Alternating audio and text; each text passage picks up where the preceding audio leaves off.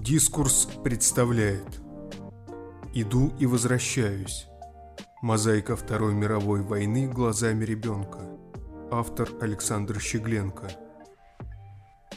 Иду и возвращаюсь. Были ли вы или ваши ближайшие родственники в оккупации в период Великой Отечественной войны? Из личного листика по учету кадров. 1945-1980 годы с тех пор прошла уйма лет, но меня до сих пор не покидает безотчетный и гнетущий страх перед той войной, которую я видел в детстве. Память с годами все чаще возвращает меня к давним голодным и тревожным дням, к песчаным трубам на сельском пепелище, к невольному ознобу всего тела от близкой бомбежки или к обманной тишине ночи, в которой вот-вот раздастся выстрел и чей-то душераздирающий крик – мне чудится, что я снова и снова падаю в черную воду со взорванного моста, что немецкий самолет внезапно выныривает из-за леса и стреляет прямо в меня. Его пули трещат в сухой траве почти у моих ног. Еще чуть-чуть, и я умру. И тогда передо мной встает, как живая, мама. И я бегу к ней и, уткнувшись в подол, чувствую на голове ее ласковые и теплые ладони – мое спасение от всех тогдашних тревог. Теперь я понимаю, материнский покров незримо хоронил тогда не только меня, но и, наверное, отца, от которого после его ухода на фронт не было никаких вестей. А вот свою жизнь, полную добра и света, маме сберечь не удалось. Слишком крутыми оказались дороги, что выпали ей в то безрадостное время. Хоронили маму весной – Отец, придя с войны, работал на шахте, и ему начальство для этих горьких проводов выделило полуторку, пропитанную угольной копотью. Мы шли за ней по Белопенной улице. Повсюду в палисадниках обильно цвели вишни, и полуторка от этого казалась еще черней. И горе наше было невыразимым. Мы остались совсем одни. Я не раз думал о таком горьком явлении, как беженцы 41 -го года – в тыл, подальше от фронта, эвакуировали тогда далеко не всех. На территории страны, захваченной немцами, оставалось около 80 миллионов советских граждан, главным образом стариков, женщин и детей, слабых, беззащитных и забытых всеми людей. Не покидая родных мест, они вдруг оказались вроде бы на чужбине. Другой язык, жестокие законы. Женщины, проводив мужей на фронт, не раздумывая, оставляли в панике свои дома, нехитрое добро и, спасая детей, бежали, куда глаза глядят. Впереди их ждали неизвестность, темные тревоги и мучения. Они брели в поисках сел и хуторов, затерянных в лесах и оврагах, в тупиках проселочных дорог, куда по их наивной вере не дойдет война. Но война была везде. Дошла она и до наших глухих полесских мест, где действовали крупные партизанские отряды, зверствовали оккупанты, устраивая расстрелы и виселицы, и шли ожесточенные танковые бои. Та наша война, среди которой мы тогда брели и чудом выжили, ее драматизм и ярость неизвестны многим до сих пор. Об этом, кроме скупых сводок Совинформбюро, редко где можно было прочесть. Эти досадные умолчания, в общем-то, объяснимы. Здесь произошло одно из тяжелых и обидных поражений Красной Армии. Окрыленные освобождением Киева в начале ноября 1943 года, наши войска, стремительно пройдя еще 130 километров на запад, очистили от врагов еще и старинный город Житомир – но тут же в неприкрытые фланги далеко ушедших вперед соединений Первого Украинского фронта ударили танки немецкого генерал-фельдмаршала Манштейна и замаячил зловещий котел. Из него тогда удалось вырваться, но лишь ценой громадных потерь. А гитлеровцы снова почти вплотную подошли к Киеву. Потребовалось больше месяца, чтобы наши войска восстановили силы, подтянули стратегические резервы и перешли в новое наступление – и еще раз взяли Житомир, единственный город, в честь освобождения которого Москва салютовала дважды. О горестях в беженцах бабушка и мама вспоминали потом с неохотой. Берегли, видно, душевные силы для выживания и в послевоенные непростые годы. Давно и мне пора забыть те запредельные дни, но они нет-нет, да и встают передо мной как будто наяву. Я перебираю эпизоды наших скитаний в круговерте войны, пытаясь сложить из них осмысленную картину, подобно тому, как складывается мозаика из кусочков цветной смальты. Детские впечатления с годами не тускнеют. Наверное, это само детство, невозвратно поглощенное войной, пытается докричаться из туманного далека. Я ведь было, было. И чем дольше я иду по жизни – тем чаще возвращаюсь памятью к ее тернистому началу. Эти видения – нелегкая душевная ноша, которую порой мне хочется с кем-нибудь разделить. Дорога на Березовку. Создав почти тройное превосходство в силах, противник прорвал оборону советских войск южнее Новоград-Волынского и 9 июля 1941 года захватил город Житомир из сводок Совинформбюро. Тот жаркий летний вечер мне помнится даже в подробностях. Все испуганы. Война где-то рядом, в темном небе гудят самолеты. Они летят, кажется, прямо над нашим домом в сторону Киева. Немцы бомбят его каждый день. По шоссе недалеко от нас, раньше по ночам, а теперь уже и днем, не прячась от налетов, отступают наши солдаты. Там слышен людской гул, шум моторов, скрип повозок. Многие бойцы заворачивают на нашу улицу к колодцу. Они жадно пьют воду и на вопрос «Где немцы?» лишь досадливо машут рукой в сторону Житомира. Говорят, что их танки уже там. Мы и соседи собрались на нашем огороде у погреба. Его строил еще мой дед. Внутри погреб обложен кирпичом, а сверху насыпан целый холм земли. Здесь можно спрятаться, если налетят самолеты. Взрослые думают, уходить или оставаться. Оставаться страшно. Немцы, по слухам, все жгут, всех убивают и вешают. Если уходить, то на кого оставить дом? Соседи по фамилии Сухенки остаются. Будь что будет. Дед Миша плохо ходит, а за нашим домом они присмотрят. Бабушка Марья, как старшая в нашей семье, решает завтра утром идти всем нам в Березовку – где живет ее кума Марфа. Село, хотя и не близко от нашего городка, зато в стороне от большой дороги, и немцы придут туда, думается, не сразу. Мы вышли в дорогу на рассвете. Утро выдалось дымное. Горело за год зерно, подожженное милиционерами. У его деревянных складов толпились люди с мешками, пытаясь лопатами выгрести из-под огня хотя бы немного хлеба. За несколько лет до войны от Житомира прямо к этим хлебным складам были проложены рельсы. Поезда, груженные зерном, отправлялись отсюда за границу, в Германию. Туда паровозы шли, натужно пыхтя. Жито, пшеница, жито, пшеница. оттуда летели легко и со звоном. Иголки-шпоньки, иголки-шпоньки. Так об этой торговле с немцами тайком посмеивались люди – на нашей улице. К дальней окраине, где начиналась дорога на Березовку, нам надо было пройти через все наше местечко. В его центре, где всегда кучно жили евреи, было почти пусто. Их дома стояли с закрытыми ставнями, но двери были распахнуты. Оттуда, озираясь, иногда выходили какие-то люди. Кто-то с узлом за плечами, кто-то с велосипедом, кто с граммофонной трубкой – Витрины магазинов были разбиты, на улице валялись стекла, осколки посуды. Стайки воробьев и голубей носились над рассыпанными повсюду мукой и крупой. Под ногами я увидел оброненную кем-то елочную игрушку, ватного белого гусенка с красным клювом. Я подобрал его, но мама отчитала меня, взяла игрушку и поставила ее на забор между двумя штакетинами.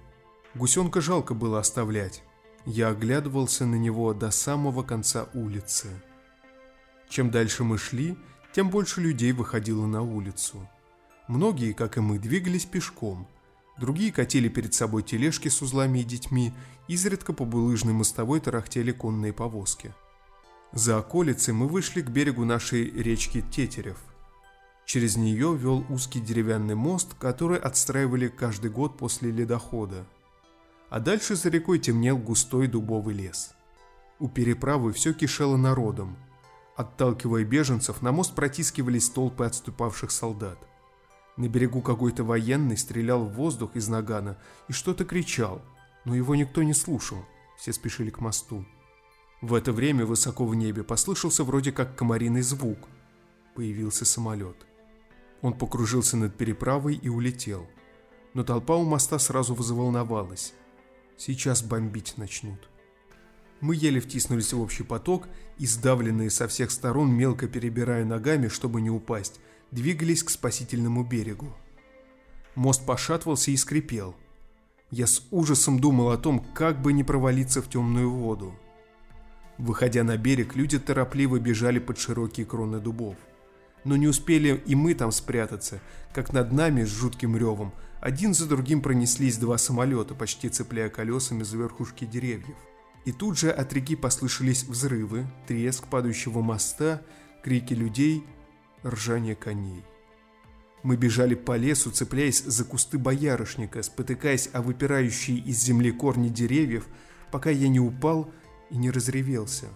Стрельба и взрывы уже слышались глуше, можно было перевести дух. Но бабушка торопила. До Березовки еще добираться и добираться. Сначала до конца леса, а потом еще идти полевой дорогой. Из всех пройденных мною дорог особенно ясно и отчетливо мне вспоминается именно эта дорога на Березовку. Самая тревожная и бесконечно длинная, которую я впервые одолел сам без родительских рук. Я и сейчас, закрыв глаза, вижу, как ветер срывает на проселочной дороге пыль и свивает ее воронками у ног мамы и бабушки. Я отстал от них и отстаю все дальше – они уже взобрались на пригорок и вот-вот скроются от меня, а я останусь один под этим жарким, засыхающим небом и зудящими на столбах проводами. Услышав мой плач, взрослые останавливаются. Бабушка и мама опускают узлы на землю, возвращаются, утирают мне глаза и что-то говорят, показывая на низкое солнце. И я снова бреду за ними, стараясь попасть в мамин след, но сбиваюсь и отстаю, отстаю. День незаметно угасал. Небо стало темнеть, поднялся ветер, а села все еще не было видно. Где мы теперь будем ночевать? Наконец взрослые останавливаются. Впереди у края дороги забелела фанерная дощечка. Бабушка вгляделась в нее и прочитала. Мины. Решили ждать утра, чтобы по свету лучше рассмотреть дорогу. Мы спускаемся в небольшой ложок, устраиваемся под каким-то темным кустом. Бабушка отрезает от ржаной буханки горбушку, мажет ее желтым подсолнечным маслом и посыпает крупной солью. Ничего вкуснее того ломоти черного хлеба с пахучим маслом я, кажется, никогда потом не пробовал. Мне подстелили травы, укрыли одеялом, и сон сморил меня мгновенно – в ту ночь мне снился, кажется, игрушечный гусенок, чей красный клювик еще долго виднелся у забора брошенного дома. Ночные пришельцы. Наступая вдоль Житомирского шоссе на Киев, немцы заняли город Крастышев, а к 11 июля немецкая танковая дивизия вышла к реке Ирпень, 15 километров западнее Киева. Из истории Великой Отечественной войны. Меня разбудило ржание какого-то коня.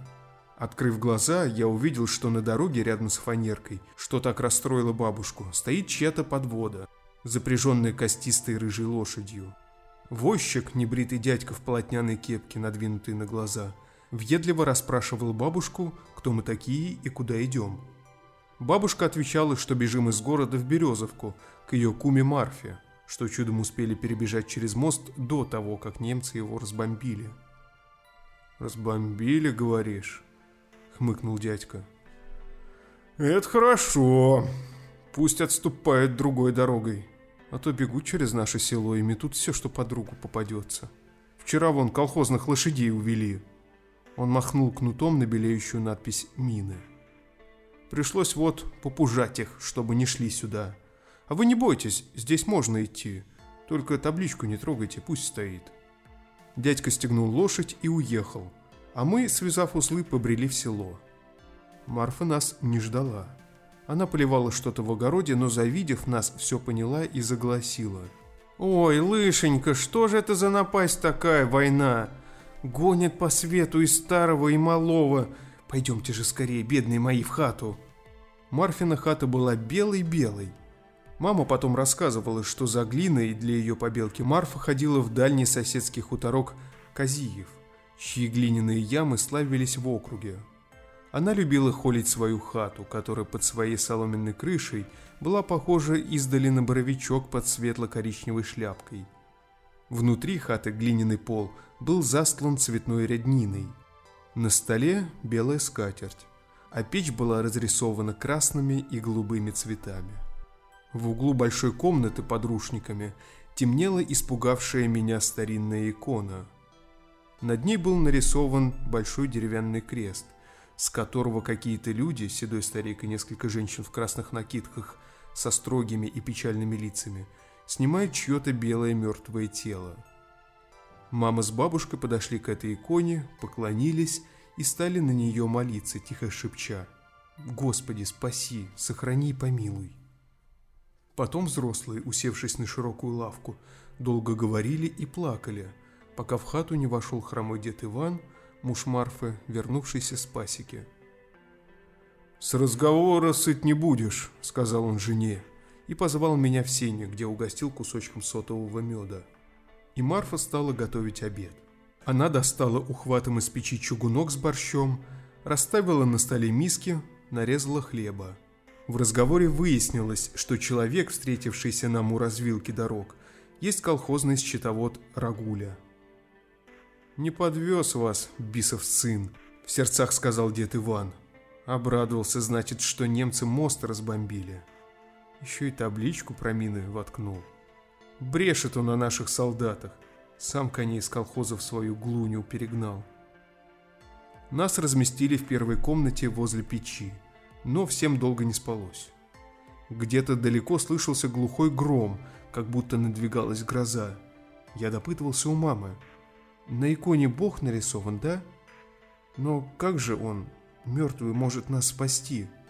Он всех спасет, сказала мама и перекрестила меня. Воскреснет и спасет. Спи, спи, потом все расскажу. Ночью раздался легкий стук в окно. Все проснулись и насторожились. Стук повторился. Тогда дед Иван встал, прошел в сени и спросил сквозь дверь. «Кому тут не спится?» В ответ кто-то в полголоса сказал. «Отец, не бойся, солдаты мы свои. Подсоби хлебом, век не забудем». Оказалось, что ночные пришельцы – наши солдаты, три человека – они вышли из окружения или сами пробираются в сторону Днепра. Узнав, что в селе немцев еще нет, попросились переночевать. Дед Иван отвел их в сарай, где на чердаке было сено. Утром он дал солдатам в дорогу хлеба, сала и банку меда. «Господи, какие же они отощалые и оборванные!» – сплеснула руками Марфа. «Что же наших сыночков ждет? Как они там, родненькие?» У Марфы с Иваном было два сына – Костя и Антон. Младшего Костю год назад призвали в армию и отправили служить на Дальний Восток. Антон же успел повоевать на финской войне, где был ранен, а после лечения в госпитале завербовался на шахты в Донбасс. Увеличенные фотографии сыновей в военной форме висели в общей рамке на стене большой комнаты. «Дед, сховай эти карточки, чтобы лихо не пророчить», — сказала Марфа. А то придут немцы, и нас за них, не дай бог, расстреляют. Но немцев пока не было, хотя о них все говорили. По селу почти каждый день все шли и шли новые беженцы. Они заходили и в наш двор. Но Марфа, показывая на бабушку, маму и меня, отказывала им в постое.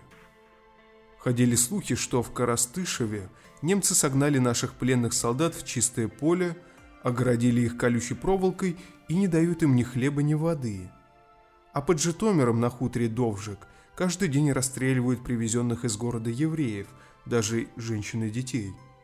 Говорили также, что вроде видели в лесу председателя здешнего колхоза и с ним людей с винтовками.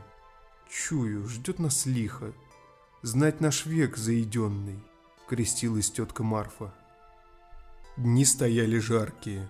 Женщины носили из колодца журавля воду, поливали огурцы – чтобы их хватило для засолки на целую бочку. Здесь я подружился с соседским мальчиком Митей и с его двоюродной сестренкой Соней, которую вначале принял за мальчика. Ее, смешно стриженную наголо, родители недавно отправили сюда из города со знакомыми беженцами. Мы собирались у колодца и, глядя на свои отражения в донной воде, строили всякие рожицы, а потом смотрели, как пчелы пьют из маленьких лужиц. Однажды после дождя мы втроем бегали по грибы. Молодые сосенки росли на краю села, и среди них на прогалинах, проросших голубым мхом, виднелась россыпь коричневых пуговиц, молоденьких маслят. Дальше в лес ходить мы боялись. Там за кустами орешника начинались чаще, где даже днем было темно, как в погребе. А дед Иван, ковыляя, заготавливал на зиму веники для козы Зойки и возился с ульями. Киндер, пух-пух. За нарушение любого постановления или приказа германского командования – смерть. Новый порядок для оккупированных территорий. Немцы въехали в село рано утром на двух мотоциклах с колясками и крутой грузовой машине. Днем у наших ворот показался Рагуля и громко крикнул, чтобы шли на собрание к правлению колхоза. Мы пошли, все кроме деда Ивана. Он остался сторожить хату. Над правлением уже висел немецкий флаг. Почти красный, но внутри его на белом круге было нарисовано что-то похожее на черного паука. Перед крыльцом стояли немецкие офицеры и солдаты, а еще Рагуля и какая-то незнакомая женщина. «Учительница из города», переводчица», — шептались в толпе. Офицер вышел вперед и стал что-то говорить. «Для порядка в селе и вашей безопасности приказываю», — несмело переводила женщина. «Строго воспрещается с вечера и до утра покидать свои дома. Оружие всякого рода сдать в комендатуру. За неподчинение приказу арест и наказание вплоть до смертной казни через повешение». Люди слушали молча, пытаясь вникнуть в суть незнакомых слов и понятий. «А теперь», — продолжил офицер, — «нам надо выбрать старосту Березовки. Мы заявляем вашего земляка Тимофея Рагулю. Кто не согласен, пусть поднимет руку». Рук никто не поднимал. Селяне в полголоса обсуждая собрание разошлись. Перед нашим двором мы увидели немецкий грузовик и солдат, что-то вносивших в хату. «Ой!» – воскликнула Марфа. «А где же Иван?» Дед Иван сидел посреди двора на куче брошенных на землю подушек, одеял и держал в руках завернутую в рушник икону. «На беду ты, Марфа, хату белила», — сердито ворчал дед. Приглянулась она немцам. Теперь ихний офицер будет у нас на постое.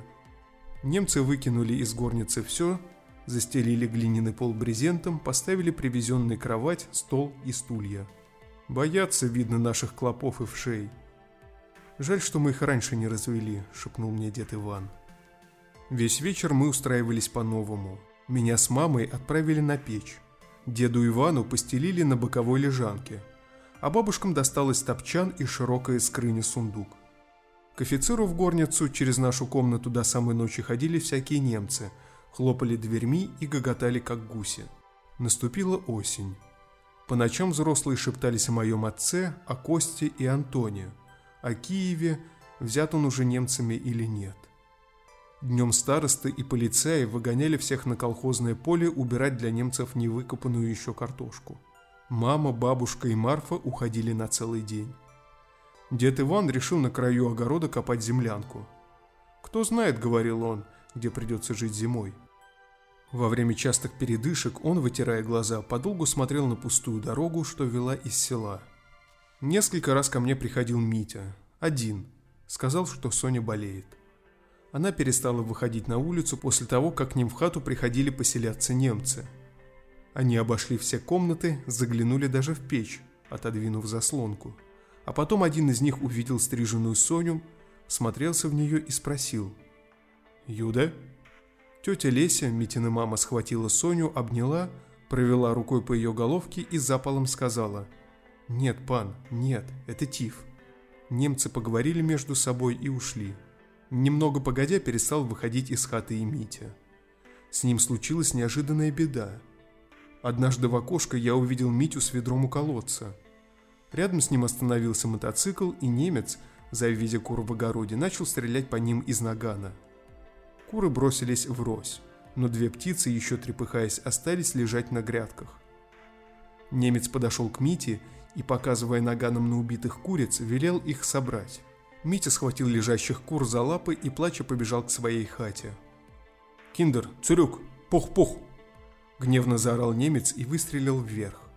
Митя растерянно остановился и стал медленно возвращаться к немцу. Тот выхватил из его рук убитых куриц и ударил ими Митю по голове. Бросил кур в коляску и уехал. Митя, испачканный куриной кровью, дрожа всем телом, не мог сдвинуться с места. В это время из хаты выскочила тетя Леся. Она закричала, взяла Митю на руки и со слезами унесла его домой. А к нашему колодцу немцы вскоре прибили дощечку с надписью Вода только для немецких солдат. Кто нарушит запрет, будет расстрелян. Всего они боятся, продолжал шептать дед Иван. То клопов, то партизан, а теперь еще и отравы. Мне нравился дед Иван. Он рассказывал обо всем. Какой будет землянка, которую он каждый день понемногу копал, когда начнет переносить улья на зиму в сарае, вот как только вишня начнет опадать. Что любит есть коза Зойка – из соломы сделал игрушечных козлика и сороку. Учил меня считать. Дед все умел делать, хотя и хромал. Однажды откуда-то с чердака достал книжку-букварь с картинкой на обложке. Две девочки и мальчик в коротких штанишках, смеясь, бегут по дорожке в школу. Мне так хотелось взять букварь и показать его Мите, но дед Иван спрятал книжку. «Подожди немного, еще не время», — сказал он. Здесь не только буквы и картинки. Тут еще и дяди нарисованы. Вот это Ленин и Сталин. А это наш главный маршал Ворошилов. Не дай бог немцы увидят. С дедом жить было покойно. Казалось, что он отведет любую напасть. Смерть деда Ивана. Уничтожь в себе жалость и сострадание ко всякому русскому, советскому – не останавливайся, если перед тобой старик, женщина или ребенок. Памятка немецкого солдата, 1941 год. В тот день с утра дед Иван собирался переносить ульин на зиму в сарай и пошел по селу искать помощников. Марфа отговаривала его. «Не ходи никуда, ради бога. Где их найдешь, здоровых мужиков? Остались одни старики да увечные, вроде тебя. Сами как-нибудь совладаем но дед упрямился. На другом конце села жил его одногодок Кондрат, с которым они дружили с молодости, вместе работали в колхозе. У Кондрата тоже было двое сыновей, которых призвали на войну, а в хате остались невестки с внуками. Дед Иван долго не возвращался. Пошла по маслу, а в печи погасла, досадовала Марфа. Пока деды не наговорятся, дела не будет. Пойти за ним, что ли? Выйдя из хаты, она увидела, как в село въехало несколько машин с немцами и полицаями. Откуда они взялись, никто не знал. Похоже, они возвращались из соседнего села Старосельцы, откуда вчера слышались глухие взрывы. Там немцы как будто напали на отряд наших солдат, не успевших выйти из окружения. К Марфе подошли несколько немцев и, показывая на улье, стали требовать меду. Она развела руками и стала объяснять, что хозяина нет – что он вот-вот придет, и тогда... Но немцы ее, видно, не поняли и слушать не стали. Они набрали из колодца ведро воды и пошли в огород. Один немец поднял крышку улья, а другой быстро вылил туда воду, а потом стал доставать рамки и выдавливать из них в ведро желтый мед. Обмокшие пчелы не летали и не жалили. Тут на беду появился дед Иван. Прихрамывая, он подскочил к разорителям, оттолкнул их от улья и гневно что-то сказал. Один из немцев, не раздумывая, снял с груди автомат и ударил им деда в спину. Дед упал, а немцы, собрав мед, вернулись к машине и уехали. Марфа, бабушка и мама с трудом внесли стонущего деда Ивана в хату. Его подняли на лежанку, завернули на спине рубаху и увидели темное красное пятно. Женщины со слезами стали вспоминать, что с этим надо делать.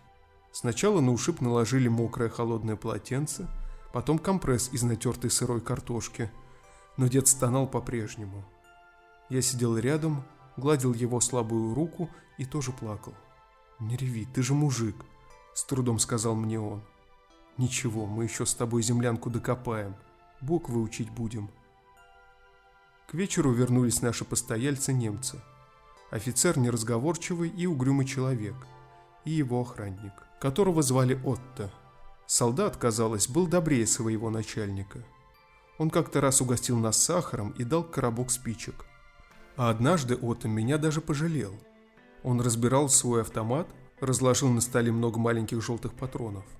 Я сидел рядом и незаметно сунул себе в карман два патрончика и выбежал любоваться ими за хату но вдруг услышал громкий крик Отто и мамин плач.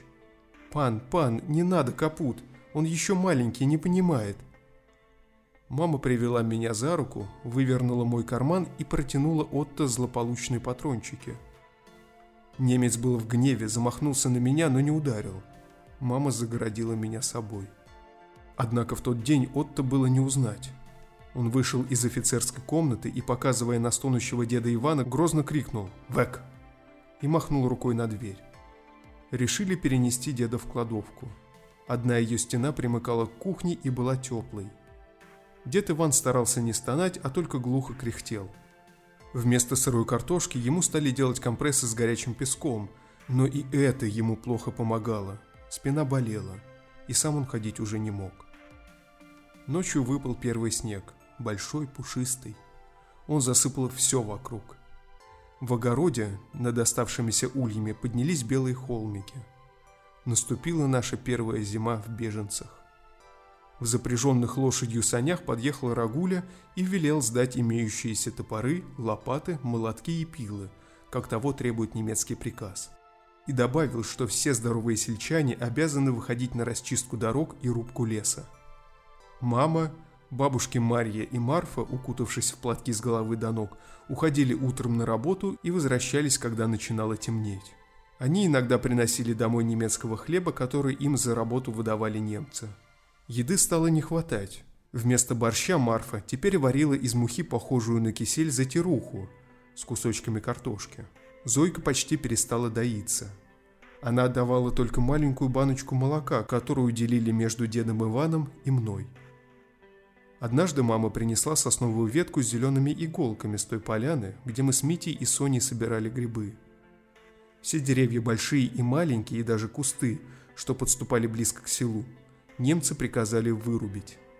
Ветку поставили в стеклянную банку с водой, на иголки навесили вроде снега кусочки ваты. «Скоро праздник, Новый год», — сказала мама.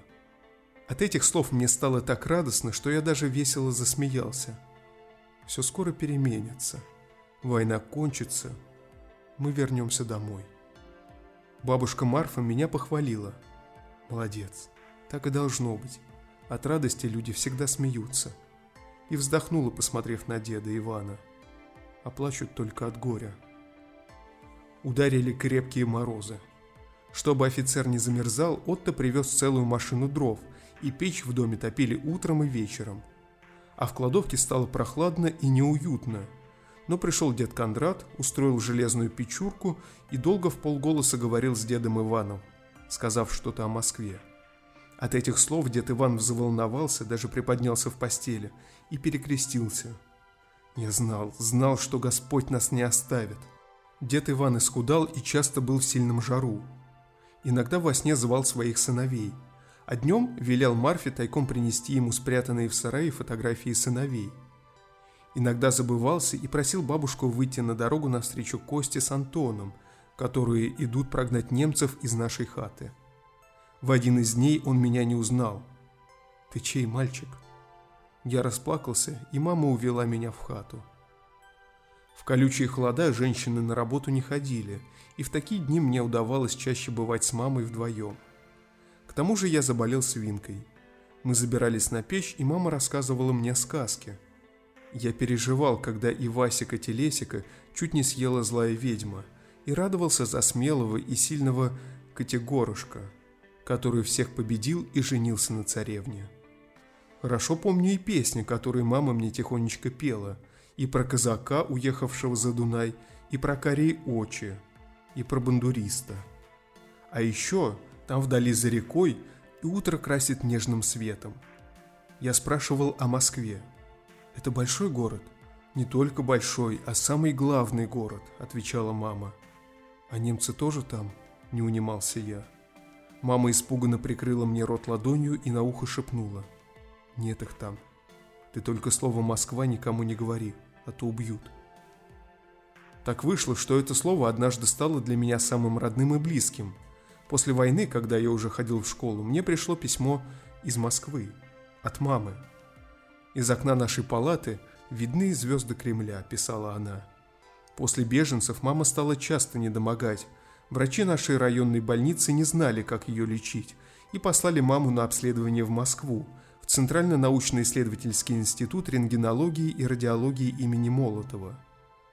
Как много было доброты в голодной, полуразрушенной войной стране. Те зимние дни и вечера, разговоры с мамой на печи, одно из самых светлых моих воспоминаний. Но когда начиналось утро, все собирались в кладовке. Деду Ивану становилось все хуже. Бабушка Марфа ночевала там же, топила печурку, грела воду и готовила для деда чай, заваривая веточки вишни и смородины. Я деда иногда тоже не узнавал. Лицо у него сделалось желтым, руки стали тонкими и покрылись морщинками. Меня часто прогоняли из кладовки. «Иди, гуляй». В один из теплых дней, когда снег уже начал таять, в хате все забегали, бабушки и мама заголосили. Дед Иван умер. Я забился на печи в угол и тоже плакал. Жалко было деда, а еще и маму, и бабушку, и Марфу, и себя. Неужели мы тоже умрем и никогда больше не соберемся вместе? Побег в Высочки.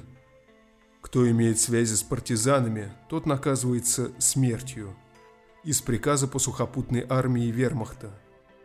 После смерти деда Ивана в хате стало совсем уныло.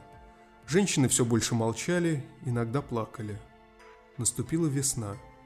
И тут все заговорили о козе Зойке, любимице деда – Кормить ее стало нечем.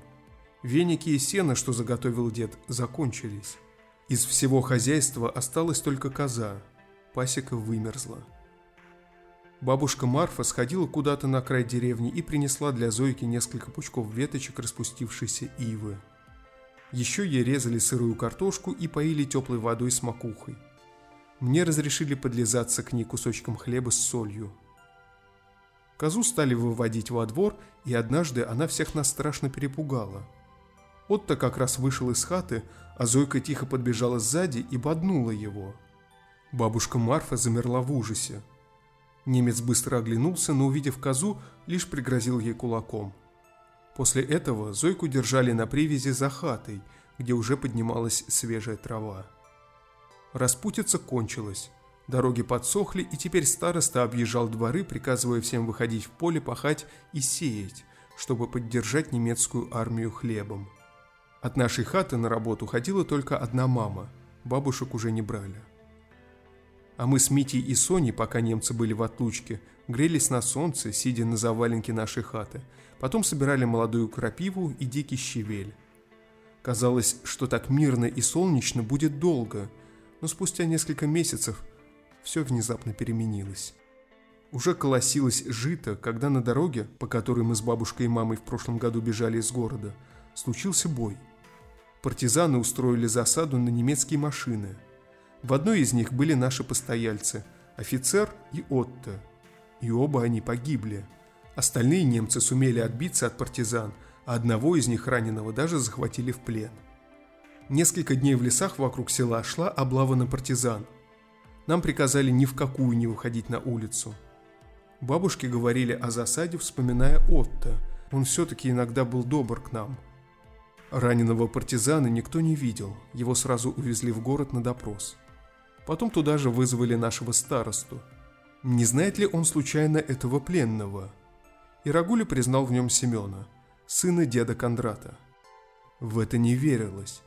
Все вокруг знали, что Сенька с братом ушел на войну – их провожали всей деревни, как он мог оказаться в партизанах? Но через день возле правления с утра стали строить виселицу, а уже к вечеру сюда согнали всех. К нашему двору подошел незнакомый полицай. Их много наехало в Березовку. И приказал нам идти на площадь. Немецкий офицер крикнул собравшимся, что смерть будет каждому, кто помогает партизанам. Я не видел, как вешали деда Кондрата и его сына. Мама закрыла меня платком. Но когда мы возвращались домой, я оглянулся. На высокой перекладине, склонив головы, висели два человека с табличками на груди. А ночью послышался бесшумный женский крик. Затем стрельба, и деревня осветилась розовым огнем. Горела хата деда Кондрата. Рассказывали, что в ней, наверное, сгорели обе невестки и внуки деда. Их потом никто не видел. На пожарище люди заходить боялись, там только торчала обгорелая труба и чернело устье печи.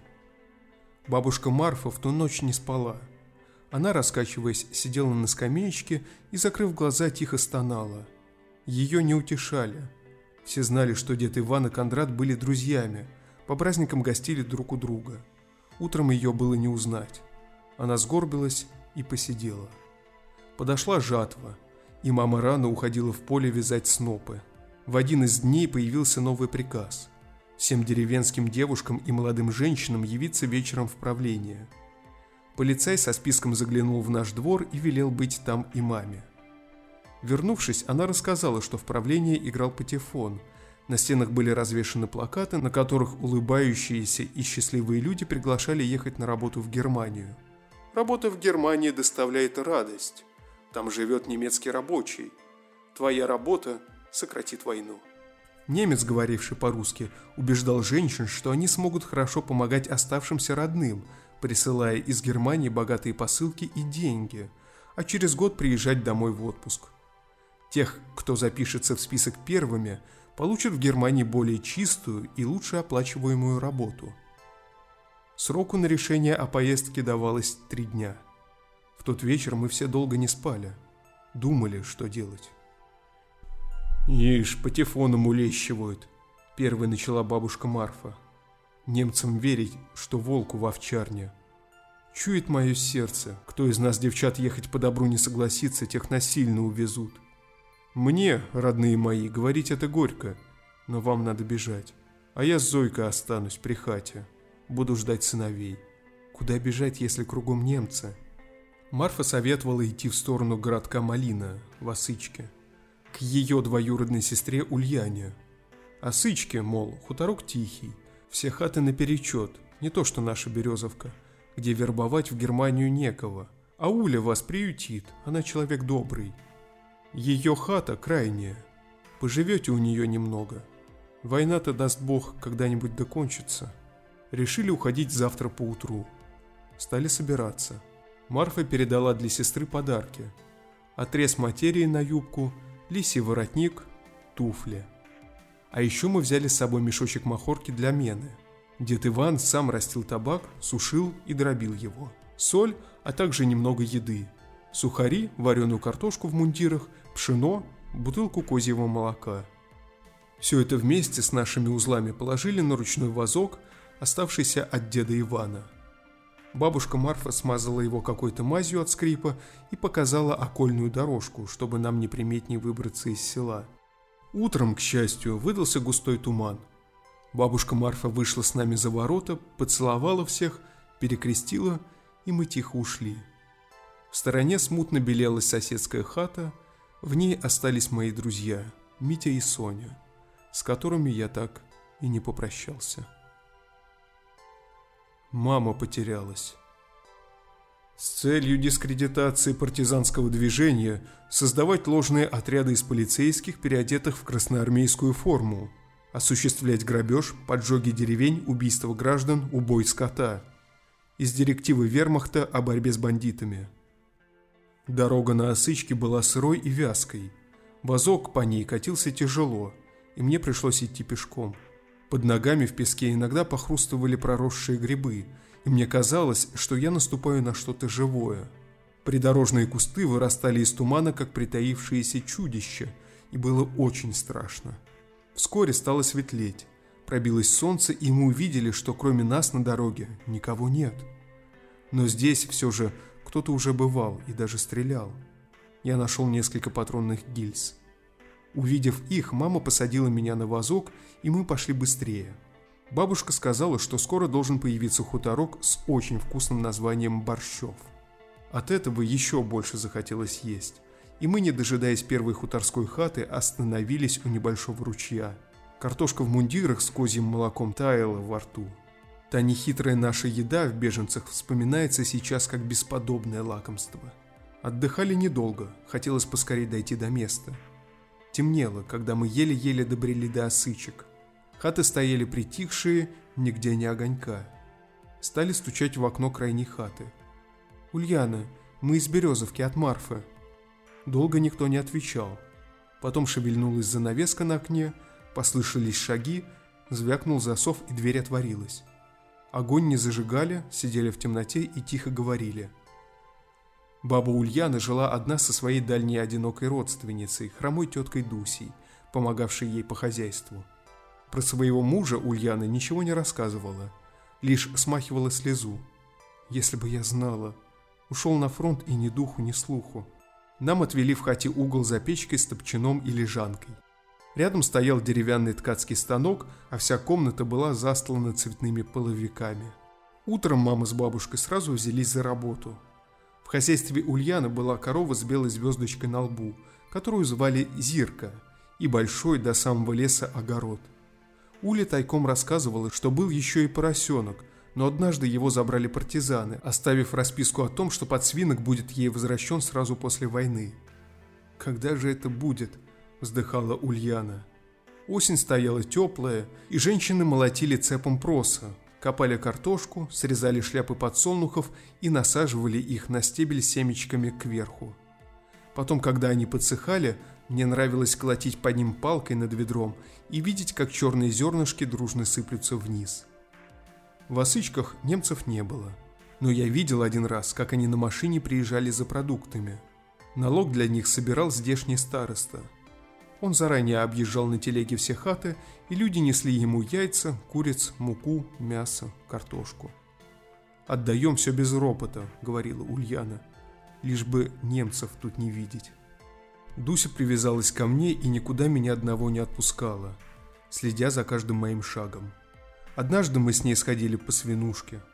Эти грибы росли прямо на краю огорода на опушке леса. Дуся взяла с собой полную кошелку, накрытую платком. Я подумал, что это, наверное, еда для меня. Неожиданно из-за деревьев показался незнакомый человек и сделал какой-то знак Дуся. Она не испугалась, подошла к нему, передала кошелку, и мужчина скрылся. А вскоре в осычках прямо днем – не прячась, откуда-то появились два человека в льняных гимнастерках.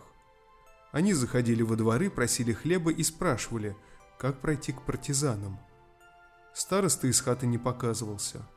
К ним вышла Дуся, дала им хлеба и замахала руками, чтобы они уходили. Хуторок притих и насторожился, усмотрев в приходе чужаков что-то неладное. Но дни шли, и люди стали забывать об этом – Мама узнала, что несколько женщин из соседних хат засобирались в Радомышль на толкучку и решила пойти вместе с ними, чтобы выменить мне какую-нибудь ладную шапку.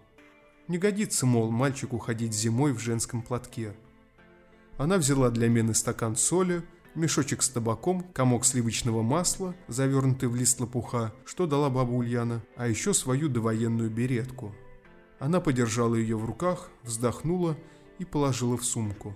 Я вспомнил, как мы с мамой и отцом были однажды на каком-то празднике. Играла музыка, а я, сидя на отцовских плечах, весело смотрел сверху на белый мамин беретик. От жалости, что теперь его у нас никогда больше не будет, я расплакался. Мама утешала меня и говорила, что после войны она купит себе новую красивую шляпку. Но я, глядя на ее красные, потрескавшиеся и мокрые от моих слез руки, ревел еще больше. Утром мама ушла, а я стал ее ждать. Был тихий ясный день. Дуся выгнала Зирку в огород и стала собирать шиповник, что рос прямо у нашего забора. Бабушки перебирали картошку. Солнце уже клонилось к закату, как вдали послышался шум машины. «Это мама едет», — обрадовался я. Но Дуся насторожилась. Вскоре из-за леса показался грузовик с людьми вроде не военными, но с винтовками — Возле нас с машины спрыгнули двое пьяных мужчин. Пошатываясь, они направились к калитке. Завидя их, Дуся бросилась загонять корову в хлев. «Стой, убогая!» – заорал на Дусю бородатый мужик в полушубке – А вы, бабы, со своим отродьем, марш на середину хутора. Все туда, к колодцу. Дуся тем временем быстро затолкала Зирку в хлев и закрыла за собой дверь на щеколду. А незваные гости зашли в хату, все перевернули, раскидали и полезли в погреб. Потом стали выносить на улицу мешки и узлы. Бабушка Уля бросилась им в ноги и заголосила, но грабители оттолкнули ее ногой и направились к хлеву. «Выходи, партизанская ведьма, а то хуже будет!» Кричали они и стучали прикладами винтовок в дверь. Дуся не открывала. Тогда бородатый несколько раз стрельнул по хлеву, и почти сразу его соломенная крыша задымилась. Потом из всех щелей повалил черный дым, показался огонь, замычала зирка. Неожиданно дверь отворилась, и на пороге хлева показалась Дуся. Припадая на ногу, она быстро подбежала к бородатому и набросилась на него с кулаками, но тот успел выстрелить. Дуся вдруг застыла на месте, потом согнулась и как-то боком упала. Из хлева, ломая дощатую загородку, выскочила зирка и, дико взбрыкивая и мыча, помчалась по огороду к лесу. Запахло паленой шерстью. Но снова раздался выстрел, и корова рухнула на неубранные еще капустные кочаны. Кричали, кажется, все. Бабушки, люди в соседнем дворе. У меня от страха пропал голос, и я только хватал ртом воздух. Бабушка схватила меня в охапку и куда-то побежала. Чудный разговор. Всем гражданам, не являющимися местными жителями, незамедлительно явиться в полицию для регистрации. Не явившиеся при обнаружении будут казнены. Из приказа немецкого командования. Я очнулся в какой-то чужой хате. Было почти темно. А бабушка Марья гладила меня по голове и тихо приговаривала – Слава тебе, Господи, ожил, ожил. А где моя мама? Спросил я и запнулся от досады, что не могу сразу выговорить такое простое слово. Замолчал я еще от того, что вокруг тесно сидели незнакомые люди и слушали бабушку. Вначале не могли понять, кто едет на машине – немцы или, может быть, полицаи. Но явились какие-то люди со стороны, по говору западенцы – стали грабить все подряд, бить людей плетьми и стрелять. Чисто ироды. Спалили несколько хат, пригнали всех к колодцу, кричат «Копайте себе яму». Поднялись вой, плач, стрельба. Я взяла дитё на руки и, благо смеркалась, кинулась в сторону, говорила она с остановками, сглатывая слезы. Было тихо-тихо, лишь потрескивал фитилек в керосиновой коптилке. Тут, на счастье, подвернулась чья-то подвода, нас пожалели и подсадили на нее. Возчик, боясь погони, выбрал болотистую дорогу. Спаслись чудом. Но как быть дальше, не знаю. Ни еды, ни одежды. И невестка потерялась, да еще и внук с испуга стал, кажется, заикаться. Хоть ложись и помирай. Господи, за что нам такая кара? Запричитала бабушка. Не гневи Бога, женщина, сказал кто-то из темноты. Всем нынче трудно. Такая наша доля. Тебе вон надо еще мамку внука разыскать, да и речь ему поправить. Где ж тут помирать? За окном стало светать. В хате оказалось полно людей. Они сидели и лежали повсюду. На большой беленой печи, на дощатых полотях, на лавках и на глиняном полу, застланном соломой. Одни из них прибились в эту хату еще вчера днем, другие, как мы с бабушкой, ночью. Рассказывали, что грабежи и убийства прошли накануне в Каменном Броде, Русановке и в других соседних селах. Добраться до Заболоти погромщикам помешало, видно, бездорожье. Хозяйка хаты, баба Палашка, растерянная непривычным многолюдием, молча растопила печь, сварила два чугуна картошки в мундирах, поставила на стол миску квашеной капусты. Потом стояла в стороне и, вытирая глаза платком, смотрела, как едят гости, перекидывая с ладони на ладонь горящие картохи. Под конец она стала посреди хаты и развела руками. «Не обессудьте, люди добрые, но всех вас не прокормить, не приютить надолго я не смогу», — сказала она и заплакала. «Ну что ты, хозяюшка, мы же люди понятливые», — послышалось это отовсюду. «Спасибо за ночлег, хлеб, соль. Если выживем, в долгу не останемся». Когда беженцы стали расходиться, кто по своим селам, кто искать нового постоя, Палашка подошла к бабушке. Ты, Марья, оставайся, пока невестка найдется. Человек ведь не иголка в стоге сена, а там видно будет. А я все время думал о маме. До дрожи в теле я представлял, как она возвращается с рынка, а в селе никого нет. И кидается нас искать, бежит ночным лесом, вокруг воют волки. Я теребил бабушку за рукав. Пойдем маме навстречу. Вдобавок у меня заболело горло, поднялся жар. Утешение явилось мне в горячечном сне. Кто-то очень родной, мягко и ласково поднял меня с лежанки и стал целовать. С просонок я не сразу понял, что все происходит наяву. Мама нашлась. Выменить шапку для меня маме не удалось. В тот день в Родомышле случилась облава. Рынок взяли в кольцо солдаты и полицаи, стали проверять документы. Тех, у кого не было немецкой справки, а у Свайса, сажали в машину для угона в Германию. Маме удалось выскользнуть из окружения, отдав полицейскому все, что брала для торга – соль, махорку и сливочное масло в листке из лопуха. А беленький берет, по счастью, остался, чему я очень обрадовался. Может, когда-нибудь снова будет играть музыка, и мы вместе всей семьей поедем на праздник? Мама рассказала, как искала нас повсюду, расспрашивая всех встречных поперечных, не видели ли они бабушку с маленьким мальчиком, и еще о том, как в Осычках хоронили бабу Ульяну и Дусю. Через день по совету Палашки она пошла со мной на другой конец заболоте, где жила седая знахарка Тетеня, умевшая лечить заикание.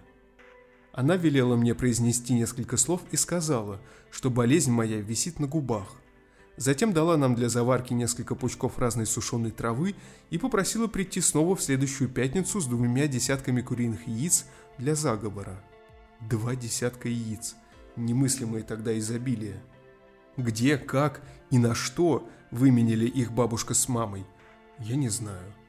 Но до сих пор помню тот знахарский заговор. Тетеня занавесила окна, зажгла зеленую свечу, поставила на пол небольшой тазик, а меня посадила на табуретку и велела разуться.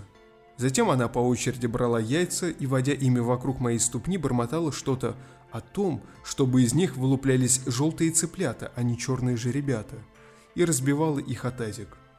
Заговор и молитва длились долго, пока Тетени не сказала «Аминь». Как бы то ни было, но мало-помалу я стал забывать о своем недуге. Но нас ожидала новая беда. Она явилась буквально с порога.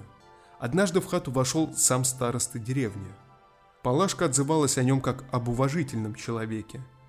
Он поздоровался с нами, осмотрел все и, ничего больше не говоря, вышел на улицу, поманив за собой хозяйку – она вскоре вернулась и сказала, что староста по доброте своей дает нам три дня сроку.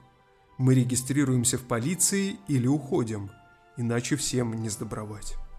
В тот день взрослые сидели до темноты, не зажигая огни. Куда идти? Палашка уговаривала маму и бабушку пожить у нее до весны и стать на учет в полиции. Немцы, мол, не всех же увозят в Германию.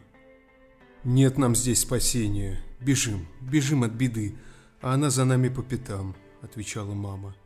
«Чую, надо подаваться в город, в многолюдие. Там, наверное, легче затеряться. В войне конца краю не видно. Говорят, что немец уже далеко за Доном. Решили добираться до железнодорожной станции Малин, а там, если удастся доехать до Киева, где жили хорошие знакомые бабушки. По ночам уже стало подмораживать, и лужицы к утру покрывались тонким голубым литком – «Вот и хорошо», — сказала бабушка. «Легче будет идти». Мне, чтобы не замерзал, нашли чуни из сырой кожи, суконные онучи и чье-то потертое пальто с торчащей из прорехи ватой. У нас к радости появились попутчики, несколько женщин и маленькая девочка Катя. Под вечер мы подошли к какой-то деревне, но хаты стояли темные и нам никто не открыл. Ночевали в норах, вырытых в стогу соломы, что стоял в поле. В нашей норе было тепло, только мыши, шурша и попискивая, долго не давали заснуть. Зима в Малине. Что случилось? Связи нет. Мост взорван. Были там партизаны? Взрыв на пути. Поезд сошел с рельсов.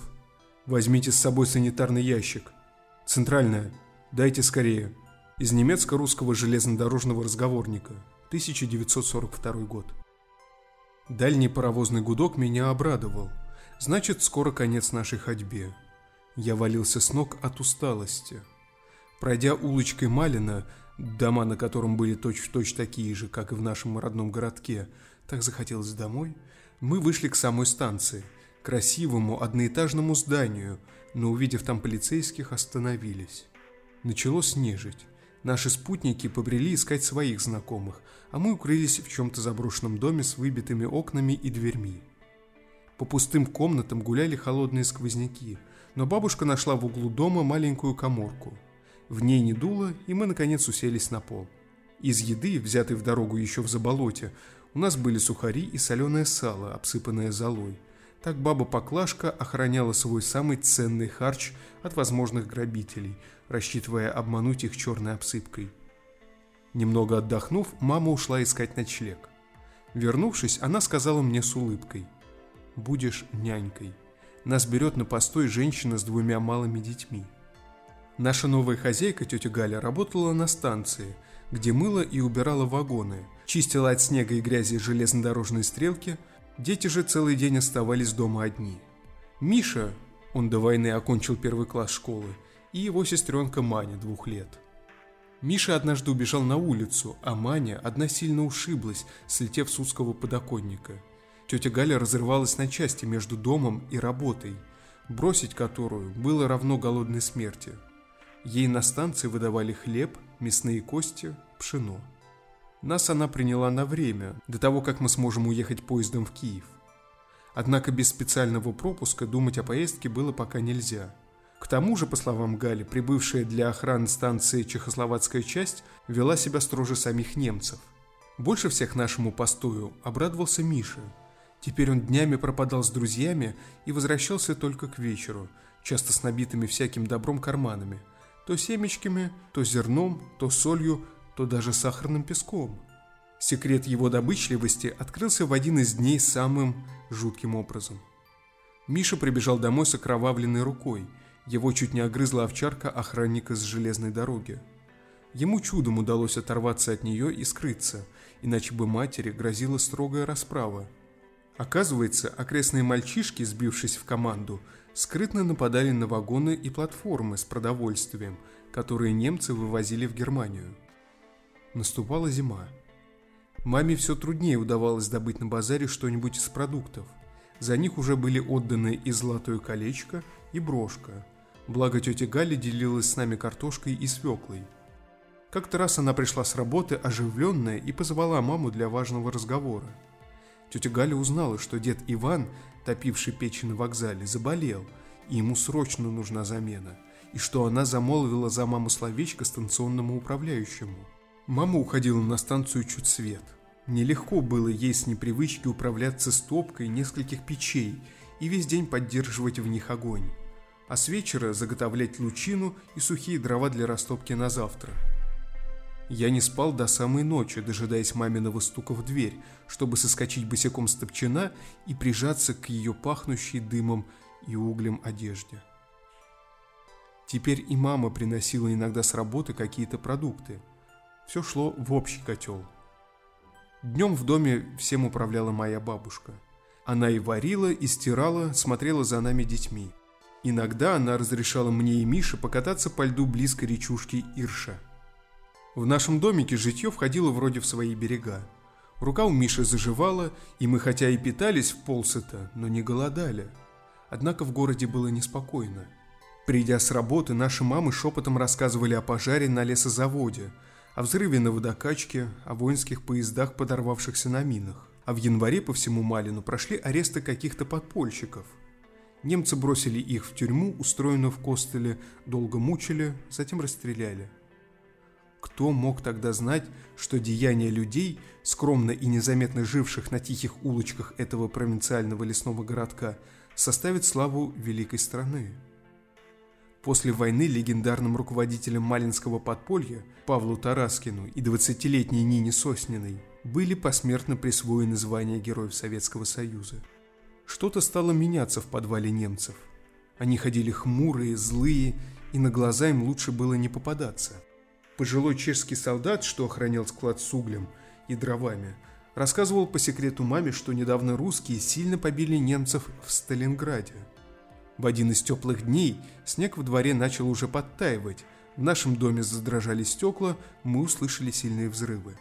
Бабушка тут же заставила всех нас спуститься в погреб. Мы долго, пока гремела стрельба, лежали на картошке. Я даже задремал. Как вдруг вскочил в ужасе. Показалось, что ко мне в нос залетел какой-то жучок. Но бабушка засмеялась. Это не жук, а росточек. Видишь, картошка прорастает на глазах. Весна скоро. Оказалось, что испугавший нас грохот шел от взорванного поезда со снарядами недалеко от станции. Немцы сразу оцепили все вокруг и согнали местных рабочих на вокзал для допроса. Маму и тетю Галю отпустили домой лишь под утро, грубо прогнав с работы. Беспечное время для нас в Мали не закончилось.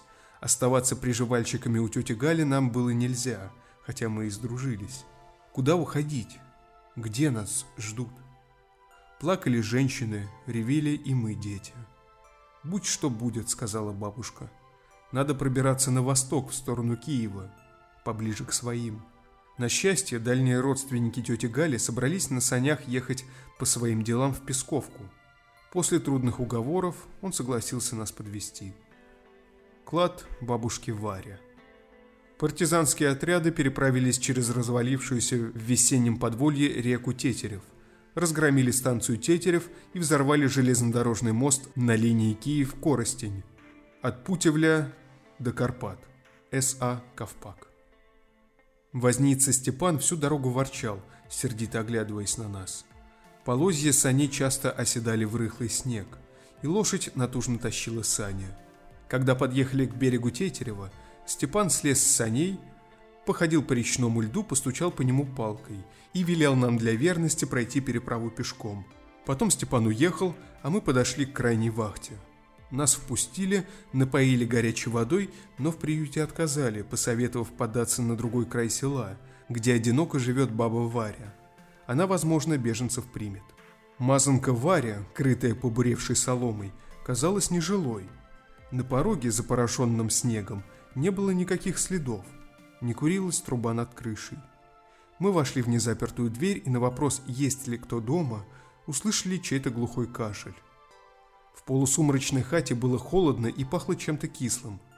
Баба Варя лежала на кровати под кучей одеял, повязанные шерстяным платком, из-под которого выбивались седые волосы. Она увидела нас, прошептала слово «помираю» и снова закашлялась. Мы растерянно сели на лавку возле окошка, не зная, что делать дальше. От судьбы не уйдешь. Наконец вздохнула бабушка, перекрестилась и отправила маму к колодцу за водой.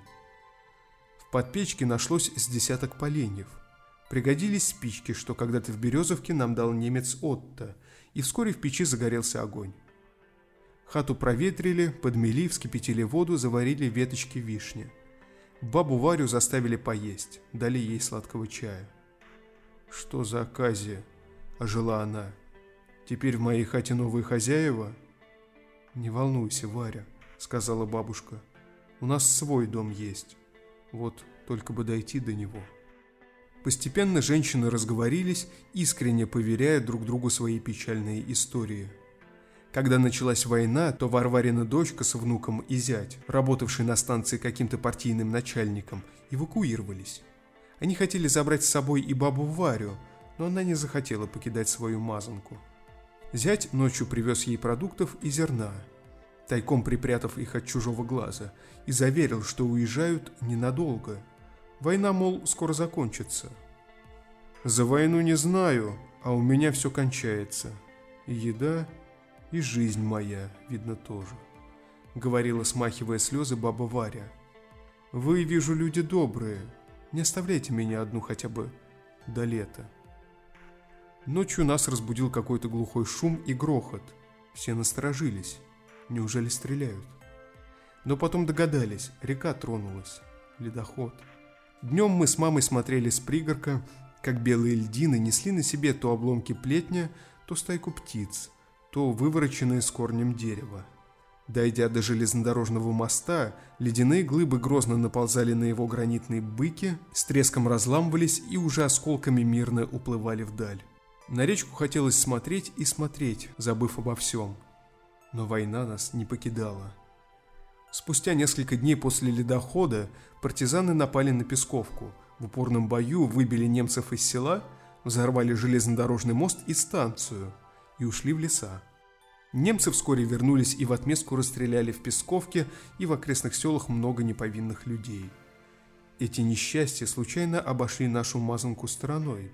Солнце пригревало все сильнее. Снег быстро сходил, в огороде стали пробиваться стрелки лука и щавель, от кислинки которого еще больше хотелось есть. Урчал и побаливал живот, отекали пальцы рук. Из обсевок муки и проросшей картошки бабушка варила похлебку – а мама ходила по селу, и ей иногда давали кусок хлеба или стакан крупы. Порой она в отчаянии заламывала руки. Когда же это все кончится?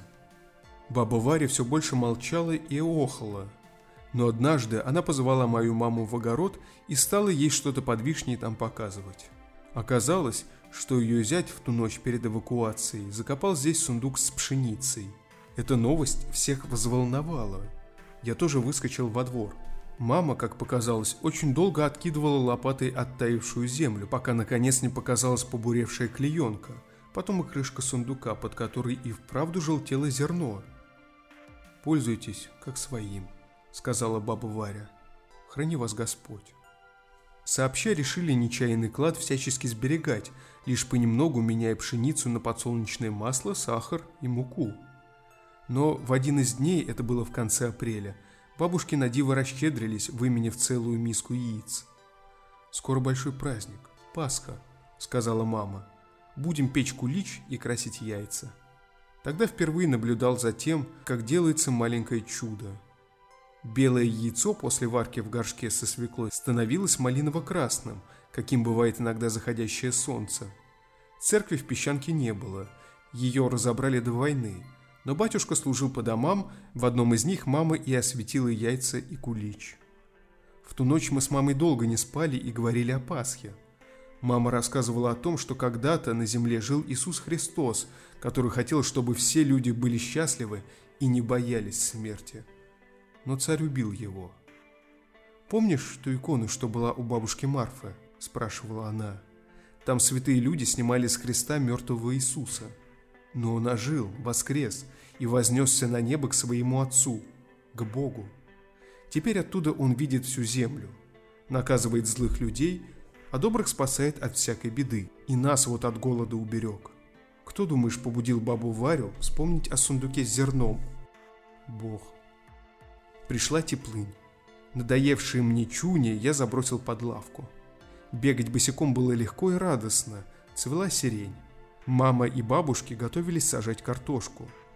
Ее было мало, поэтому клубни резали на дольки, да так, чтобы на каждой из них оставался проросший глазок. К нам никто не заглядывал. Немцев и полицаев занимала только железная дорога. К станции и мосту было не пройти. Я познакомился с соседскими мальчишками, и мы вместе цедили из-под березовой коры сладковатый сок, лакомились цветками медуницы и листьями первоцвета, жевали молодые сосновые побеги и живицу. Но сильнее всего нас манила речка. Мы купались на песчаных отмелях, разводили костры. Под осень, когда мама с бабушкой уже начали копать картошку, в селе стало известно, что Красная Армия освободила Харьков и гонит немцев к Днепру. Спустя несколько недель наши самолеты бомбили станцию Тетерев и мост. Говорили, что один самолет немцы вроде сбили, а два летчика спаслись на парашютах. Рассказывали историю, что они были ранены и спрятались в сарае дома в соседнем селе, где жила женщина с тремя малыми детьми, муж на фронте. Немцы пригрозили смертью тем, кто, возможно, прячет летчиков. Мать испугалась за детей и донесла. Летчиков немцы увезли на допрос, а женщина с детьми вскоре куда-то пропала. То ли из-за боязни людского суда и позора, то ли ее увезли немцы в другую область. Потому как наши самолеты все чаще стали бомбить станцию Тетерев, у всех появилось предчувствие близких перемен. И по вечерам бабушки и мама гадали об этом в полголоса. Патронтаж. Господи Иисусе Христе, Сыне Божий, спаси нас, православных, от вражеских пуль жестокой войны. Защити милостью своей детей и женщин. Да будет воля Твоя. Аминь. Молитва от войны Господу Богу. В начале ноября мы все еще не знали, что нашими войсками взят Киев, но глухая канонада в начале, еле слышная, приближалась к нам с каждым днем. На станции немцы в панике грузились на платформы. Утру в селе наступила непривычная тишина. Ни стрельбы, ни взрывов, ни паровозных гудков. К полудню в Песковку вошли наши танки. У станции собралось много народу. Пошли и мы с мамой. Все радовались и обнимали солдат. Один военный, красивый и веселый парень в шинели с погонами дал мне два кусочка сахара и сухарь из белого хлеба. Теперь каждый день казался праздником. Мама ходила на станцию узнавать новости. Наши взяли Радомышль, Малин, Коростышев, Житомир. Помимо новостей, она приносила иногда со станции угощения от военных поваров, полную миску каши с мясом. Настроение у всех было приподнятое. Картошку выкопали, капусту засолили, дрова заготовили. А тут как раз и война для нас закончилась. Все чаще мама с бабушкой стали вспоминать о доме. Не прохудилась ли его крыша, осталась ли мебель, живы ли соседи. Решили, что настал срок нам возвращаться домой.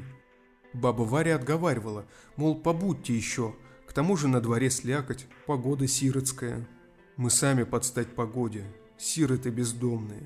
Носит нас по свету, как перекати поле, отвечала бабушка. Ничего, дойдем. Дорога к дому человеку не в тягость. Знать бы только, на месте ли наш дом. Или вернемся на пепелище. Решили идти на Радомышль. Оттуда на Житомирское шоссе, а там прямиком к дому.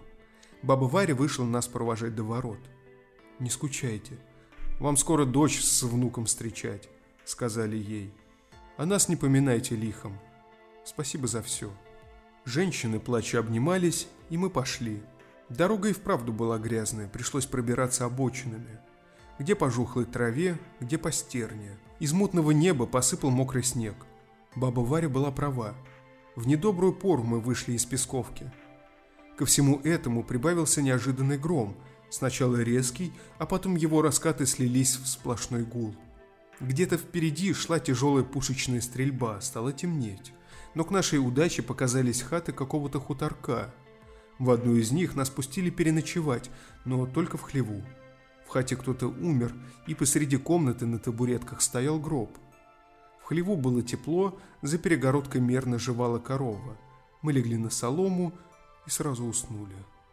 Генерал-майор танковых войск вермахта фон Мелентин писал в своих мемуарах. 14 декабря мы заняли новый плацдарм русских севернее Радомышля и оборонительные позиции по рекам Тетерев и Ирша. В конце 1943 года немцы все еще рассчитывали вернуться в Киев и перебросили сюда, в Полесье, с других фронтов 15 дивизий, в том числе 7 танковых. Эта группировка значительно превосходила наши войска, но красноармейцы стояли насмерть. Нам же, уснувшим тогда на соломенной подстилке в хозяйском хлеву, не могло даже присниться, что идем в самое пекло войны.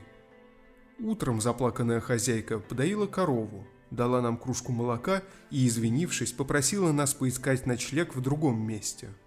Уходить не хотелось, но и назад дороги не было. Идти вперед туда, где вчера гудел бой, было страшно, и предчувствие нас не обмануло. То, что мы вскоре увидели, запомнилось навсегда – по сторонам проселка скучились сгоревшие машины, некоторые из них еще дымились. Чернели подбитые танки с длинными клювами орудий, валялись снаряды, разбитые повозки, торчали кверху копыта, упавшие на спину убитой лошади.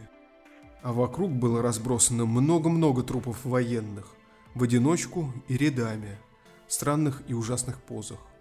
Поперек дороги лежало чье-то обгоревшее тело в танковом шлеме.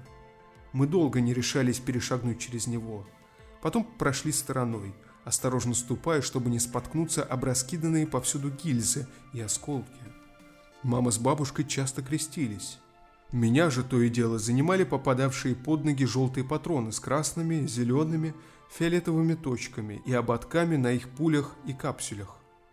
Я набивал ими карманы, но к моей обиде мама время от времени выбрасывала их на обочину – Подобранный же мною широкий пояс из коричневой кожи с гнездами для патронов мама выбрасывать не стала. Может пригодиться. Так оно и вышло. К вечеру, миновав место сражения, мы вышли на край незнакомого села. Одни хаты были сожжены, другие разворочены и стояли без углов и без стен. Где-то недалеко слышались редкие выстрелы. Подойдя к уцелевшей хате, стали стучаться в высокие ворота. Долго никто не отзывался. Потом послышались шаги, и мужской голос сказал «Нет у нас места, в хате яблоку негде упасть». «Пустите Бога ради, хоть до утра, замерзаем», – жалобно сказала мама. «Мы вам кожу дадим». Упоминание о коже мужика, видно, захватило. Он открыл калитку, взял патронтаж, долго его мял, даже понюхал. И, наконец, буркнул. «Ладно, ночуйте. В сарае есть сено, брезент. Не замерзнете». Помню, мама поцеловала меня, назвав добытчиком. Моя находка помогла всем устроиться на ночлег. Хозяин разбудил нас чуть свет. «Идите пока тихо. Немцы, видно, завтракают, а то чего доброго подстрелят». Только не забудьте, дойдя до развилки дороги, поверните влево. Там вроде наши. Кубанка. Войска Первого Украинского фронта перешли в наступление. Освобождено более 150 населенных пунктов и среди них город Радомышль. В боях разгромлены 4 танковых дивизии немцев, в том числе танковая дивизия СС «Райх» и 6 пехотных дивизий. Сводка Софинформбюро на 26 декабря 1943 года. В дороге я пытался узнать у мамы, что такое завтракают, но она лишь приложила палец к губам и прошептала «Помолчи, потом узнаешь». Утро выдалось промозглое. В тумане слабо угадывались придорожные деревья, и мы шли не быстро, боясь пропустить ту самую развилку, чтобы не попасть к немцам. И хотя вроде бы мы повернули как нужно, но никто нам долго не встречался – Совсем рассвело. Давно подмывало что-нибудь съесть, и мы уже собирались передохнуть, как вдруг услышали окрик. «Стой! Назад!» Откуда-то возник наш солдат с автоматом. Посмотрел на нас, приказал оставаться на месте и исчез. Вскоре подошел другой военный и повел нас за собой. В переселке, куда мы пришли, среди сосен с ободранной корой стояли танки, гудели моторы и пахло дымом. Командир в белом полушубке коротко поговорил с мамой и бабушкой, крикнул кому-то. «Прокопчук, быстро покорми людей и забери с собой. Устроишь их к польке. Скажешь, что я просил, к вечеру возвращайся». Наш кормилец Прокопчук, пожилой усатый дядька, оказался шофером большой крытой грузовой машины. Он подсадил нас в кузов, где уже были два молодых солдата. Дал нам банку американской тушенки и хлеба, и мы поехали. По дороге солдатики рассказывали, что едут на станцию Бородянка за пополнением, пехотой для танкового десанта. В Бородянке шофер притормозил возле дома с застекленным крыльцом, ссадил нас и приободрил. «Вам повезло, Юстина добрая жинка, мы пару дней назад от нее съехали». Нас встретила пожилая седая женщина с усталым лицом, но она так ласково обняла меня. Какой славный хлопчик – что я подумал, что она какая-то наша родственница. В доме было чисто, и мы, забрызганные дорожной грязью, застыли в нерешительности на пороге. «Заходите, заходите, не бойтесь. Скоро к нашему календарю по-польски будет большое свято. Пан Бог родился, Рождество. Вот я и прибралась», — говорила Юстина. Она отвела нам меньшую комнату, угостила пшеной кашей и поставила греть воду. К вечеру умытые и искупанные, мы все сидели за столом и пили чай с сахаром. У Юстины, оказалось, на войну ушел муж и сын Броник, и как в воду канули. С тех пор никакой, даже малой весточки. Мама тоже вспомнила об отце. Женщины то плакали, то горевали.